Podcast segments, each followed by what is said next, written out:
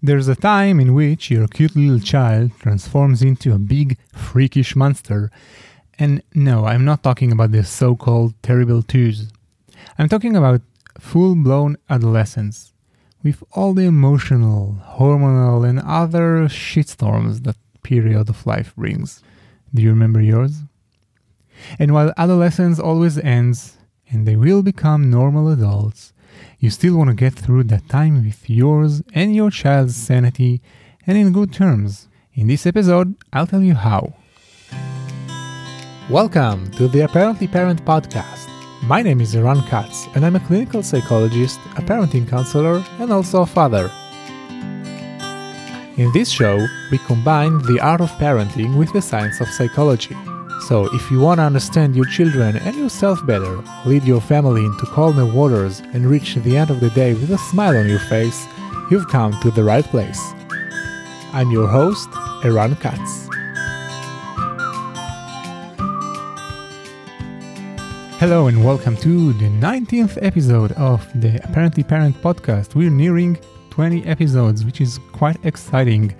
And I am so happy that you have joined me here today. And we have something really important to talk about, which is how can you understand your adolescent child. So, up until today, most of the podcast episode didn't um, focus on a particular age group of children, right?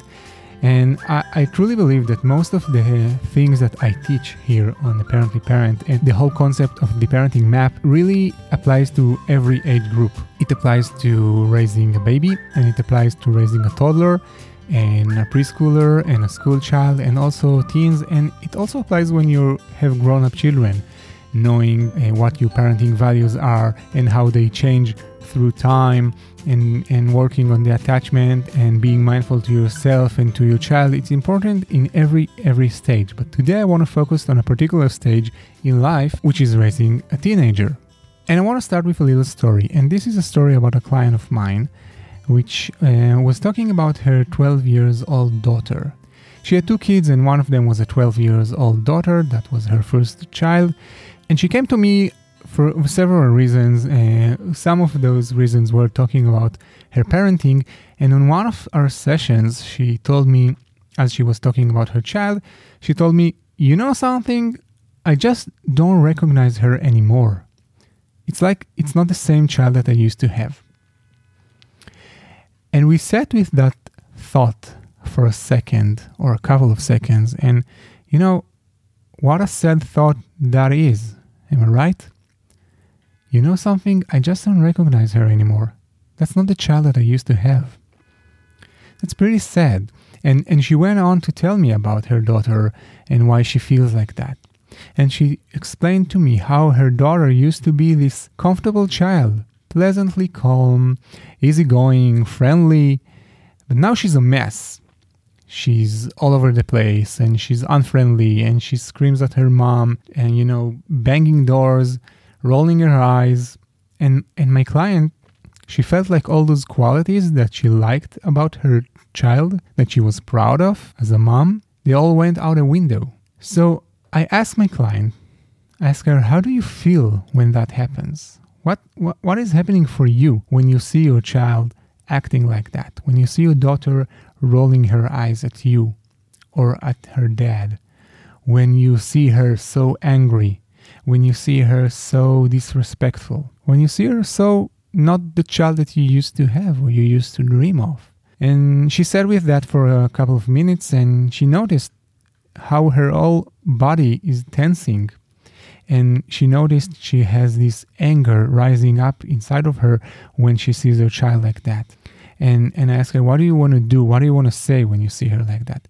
And she was like, "All I want to do is yell at her, shout at her, to stop being such a brat, to stop being so ungrateful, to stop being like that." And of course, that doesn't work. And I told her that you're right. You're actually right. That's not the same kid that you used to have. But she's still your daughter. She's the same same daughter that you used to have. She just has a different mind right now. And it's a teenage mind. So, in this episode, I want to break down a little bit the concept of the teenage mind and, and to explain to you as much as possible in one podcast episode what's going on, what, what is the drama of the teenage brain, why do they seem like such crazy monsters all, all of a sudden. And when I talk about it, I want you, as I know you're a parent, and maybe you don't have teenage kids yet, and so you're kind of preparing yourself for that. And maybe you do have teenage kids already, but I want you to always keep in mind the teenage that you used to be. And I think th- this kind of thinking is one of the best things we can provide for ourselves in our parenting journey. To always try and keep in mind the kind of kid that I used to be in different ages. For example, now I have a seven year old boy and he's about to go into second grade soon. And I have to remind myself what was it like to be a first grader? What was it like to be seven years old? What was it like for me uh, to be in my first year of school and dealing with all that's coming up for a child like that? This is something you can do if you have teenage kids. Try to remind yourself what was it like for you. It will help you a lot if you could do that, if you can enter their mind from your own memories even if you don't have the same context if, if you you know you can tell me Eran I had the craziest the worst parents ever I, they didn't understand me at all okay? And they were like old geezers. And and I'm I'm not them. I'm not like that. So my child doesn't have the same childhood and the same adolescence that I had. And I can agree with that. That's fine. But there are some objective global universal truths about being a teenager that you can understand how they see you, as painful as it may be, but you can understand how they see you through your own memories of how you saw your children. But I digressed, and I want to go back to uh, talking about the drama of the teenage brain. So think about your child as a baby. Remember when they were like a couple of months old? And what awe you felt. How awesome was that to watch a developing baby to watch this creature come to the world and and transform from a helpless little baby who can barely roll over from his tummy to his back to grow into this little kid who can run and talk and laugh and when they show their unique personality, oh my, I'm having these moments right now with my daughter. She's almost three years old and she, she's developing this unique, amazing personality that can drive me insane and also f- fall in love with her in, in the same second. In, in those moments when they're like two years old, three years old, and they bring their all unique personality out into the world, your relationship with them develop and, and change shape and you develop a reciprocal language and shared experience with them that, that will go with you for the rest of your lives. And that is something that is happening all the time. And then a couple of years later, their body starts to change and they elongate and they develop in high speed. And all their softness and their round faces, the cuteness are suddenly, you know, their features are more pr- pronounced and more edgy and and the same goes for the personality. Less round, less soft, more edges. And this can, you know, catch you by surprise and this can also be kind of painful to watch sometimes. So what's going on over there for them? Again, if I go back to looking at children after their birth, our brains they change so much after we come into this world and in rapid motions. And in the first four to five years of life, there are so many connections that are being created between nerve cells as children learn how to live in the world. So our brain, they develop in high, high, high speed, forming all these connections between nerves and, and different regions of the brain to formulate all the things that we learn how to see the world, how to listen to the world, how to react in the world, how to react in social contexts, etc. And then after a couple of years, this growth spurt kind of ends, and then the brain does this thing that we call pruning. This is like when you prune um, a plant. My wife is the green, green thumb in our household, so I'm probably talking a little bit of bullshit right now, but I imagine the act of pruning the flowers or from from a basil plant or you know the top leaves to allow the plant to regrow and new leaves and new branches etc anyway this is what the brain does. After make, making all all these many many many connections it, it has to prune some of them. So this happens after a couple of years and and then children go into their childhood and and and school time and then they hit puberty And during puberty, there's kind of this another growth spurt in their brain. It's not like they're forming all the neuron connections all of a sudden like they were one years old, but this is this is when you see their interests develop, and it's like their personality is going into a growth spurt. So suddenly they care about and are interested in new things and complex issues, m- much more complex than before issues such as friendships and politics and sex and moral issues and, and much more. And they have opinions. Whoever said they can have opinions all of a sudden, right? And, and it's like they're little dolls little adults with their opinions and their interests and new friends and, and, and, and talking about the future and, and society and all of that crap. And, and, and you, we see them as little adults and, and it's exciting and it's moving and it's, it's amazing. So we expect them to behave accordingly. You know, you have all these complex opinions about the world, so behave like an adult. But that's the problem because that's an illusion. Because their brain, as adult as it may seem, is still in the process of growing and developing. And while their mental capacities kind of rush into the adult world and they want to feel like they're adults, their emotional capacities tend to lag behind and stay, in a sense, in the child's world. So it's like the teenage brain is stuck in the middle. It's like it's stuck between the innocent, simple, and emotional world of childhood and the exciting, complex, and scary world of being an adult. So, w- why is that? And, and the answer to that question lies in the difference between how different parts of our brain develop and the different roles our brain parts or brain regions have. And, and when we look at that, we can look at two different parts. And this is a real oversimplification of the brain, what I'm going to do right now. But we can look at the brain and see two different parts. We can look at the emotional part and the thinking part. And I, I do this dis- distinction a lot because it's really helpful. So it's like in the middle of the, your brain, you have this emotional brain, kind of. It's right, right smack in the middle of your brain, inside everything. And it, it's a region, it's comprised of several parts. You may have heard the term the limbic system or the amygdala. It doesn't really matter the terms if you're not a neurosurgeon, right? What you have to uh, uh, acknowledge is that this is the part of your brain that is responsible to getting the cues from the environment and sensing if it's safe or not safe and controlling all your emotional vibes. Okay, this is again oversimplification, but this is what it is for this matter. And on the other hand, we have another uh, brain region which is higher geographically, it lies above that uh, first region, and that's let's call that the, the thinking brain. It's also known as the prefrontal cortex. And if you imagine the part of your brain that is behind your forehead, right above your eyes. Okay, so this is where all the grooves and and you know all the wrinkles of the brain are located, and this is the part that is responsible for being kind of being an adult, if you may think of it like that. This is the part that understands consequences. This is the part that is imaginative and uh, in the sense that it can imagine the future and plan ahead and this is also the part that is responsible to inhibiting many other emotions or uh, um, or drives, instinctual drives like hunger or sex drive, and other uh, drives like that. And the prefrontal cortex, which is kind of hard to pronounce, so I'm gonna stick with the thinking brain.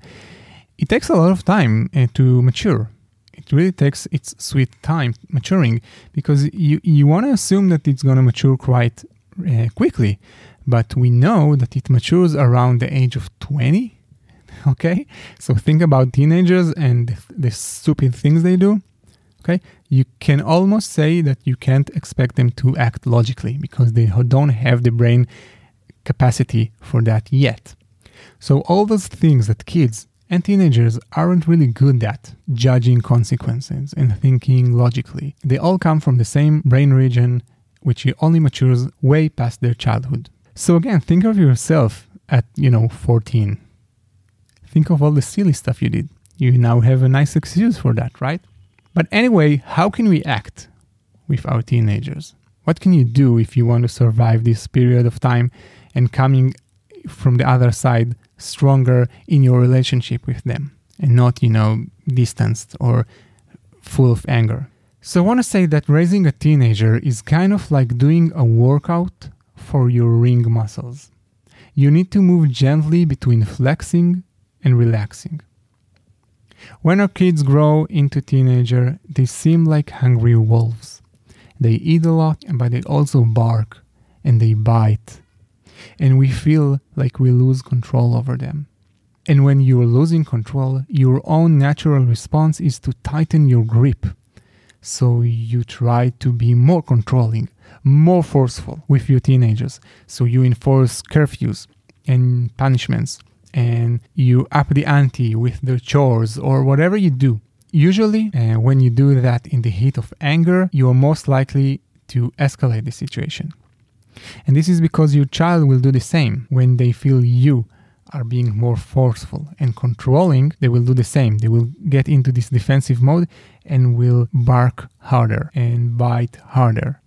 And children, they have the, this tendency and, and realize that when they are teenager, they have enough experience with you guys to know where your sweet spots are, where your triggers are, and push on them.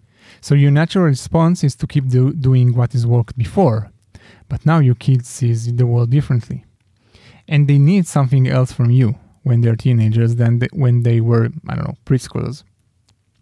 And as parents, you'd be better off if you could stop the escalation as soon as possible.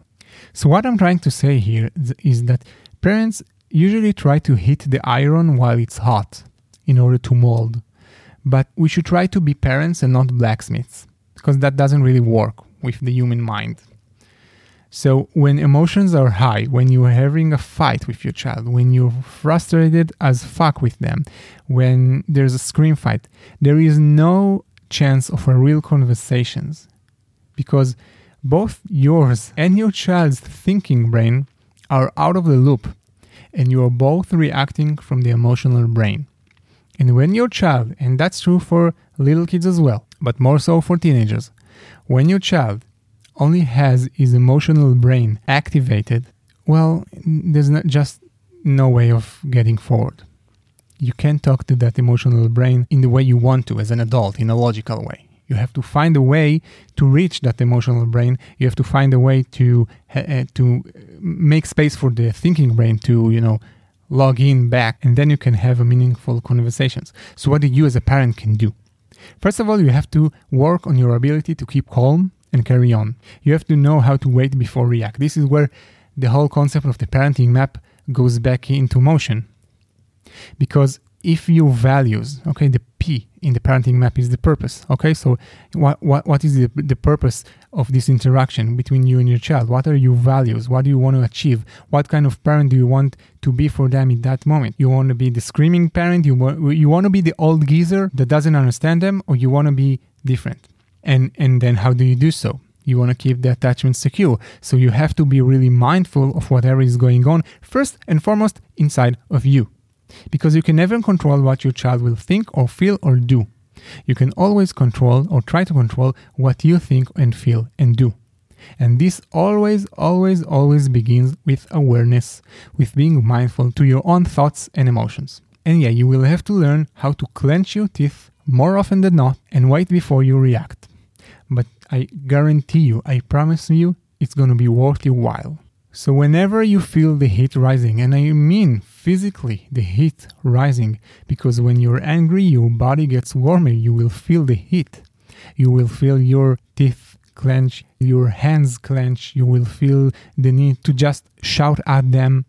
You will feel all those feelings. You will notice your thoughts. If you are practiced in the act of noticing your thoughts, you will be able to notice, wow, this is really driving me crazy. I'm so angry with her right now but the beauty of being a mindful parent is that you are able to stop, that you are able to make room between the stimulus, which is your raging teenager, and your response. And when you can wait, you can also choose your reaction. And you know, this is kind of what I taught my client. We worked on her ability to be mindful. And it took time. It's not like she went out from that session knowing what to do exactly. And, you know, she, she knew what she had to do. She just had to take the time and implement it. But then she learned how to postpone her reactions. and she learned how to say something like and this is something that you can you can use right now when your child and that's true also for little children you know i wouldn't say toddlers but you know school children but specifically we're talking about teenagers right now this is kind of a sentence that you can use always when they are doing something wrong or acting in some way that is hurting you or someone else. First and foremost you have to make sure that everything is safe. Because if if we're talking about violent uh, behavior you have to do whatever you need to do to make it stop at that moment.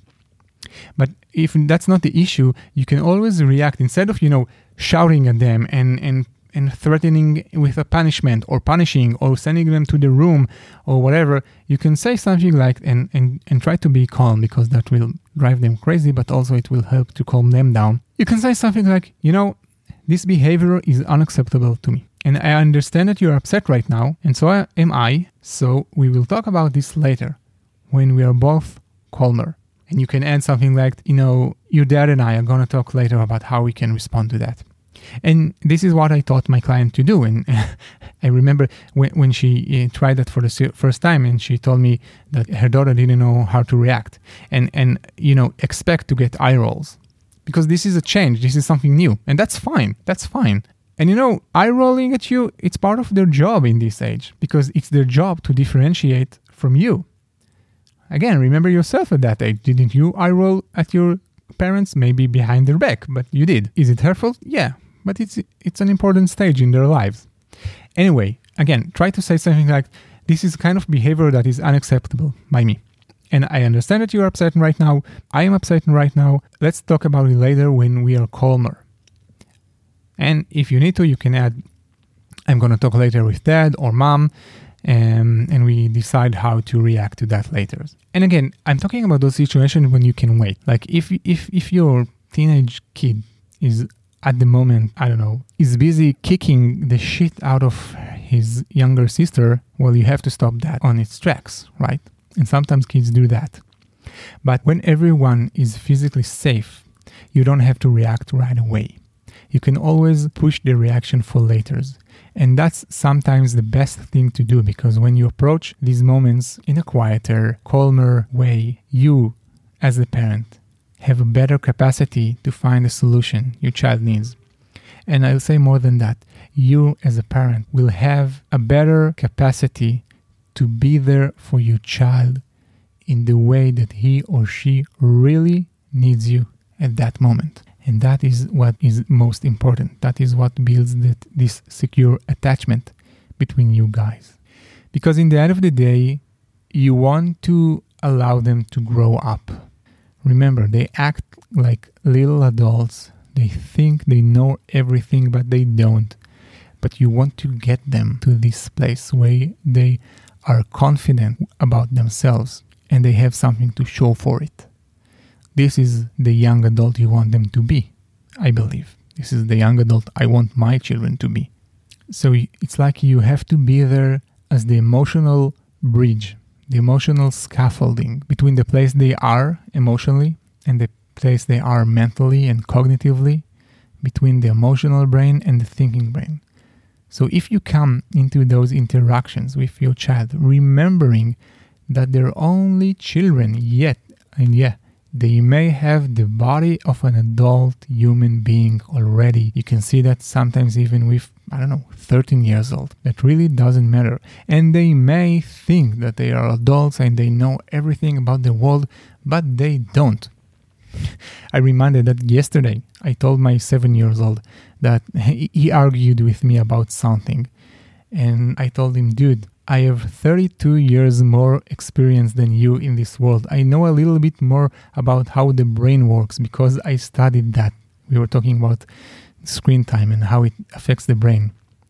And it made me laugh inside that I had to say that to him. And but it's true. You may look at your adolescent child and be amazed at their capacity to think and engage in conversation and and you know how how amazing they are all of a sudden. But they're also children with children minds and children brains. So it's up to you to be that bridge. And believe me, if you can position yourself in this um, manner, in this accepting and mindful and respecting manner towards their brains, you will have a much better connection with them growing up. And they will come out of this uh, shitstorm of a period of puberty and adolescence, and they will become those adults that you wish them to be.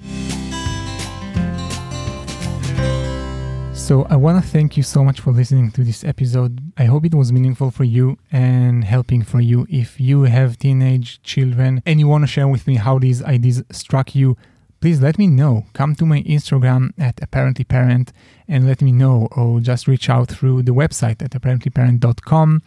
And if you don't have teenage children yet, but you know someone who does, send them this episode. You may help them and that's something great to do right? And i would also would like to ask you to go to uh, apple podcasts and leave a review. I know it's a bit of a stretch to do that because it's not you know it's, it's not a one click thing. You have to search for the podcast and you have to you know write a couple of words. But if you do so you will first help me get in front of more ears and also I can learn more about what you like and dislike about this podcast and I want to make this the best show about parenting for you guys. So help me with that. I would really appreciate that. And that's it. Um, if you want to reach me again I'm at apparentlyparent.com or on Instagram at apparentlyparent and I will see you again next week on episode 20 bye bye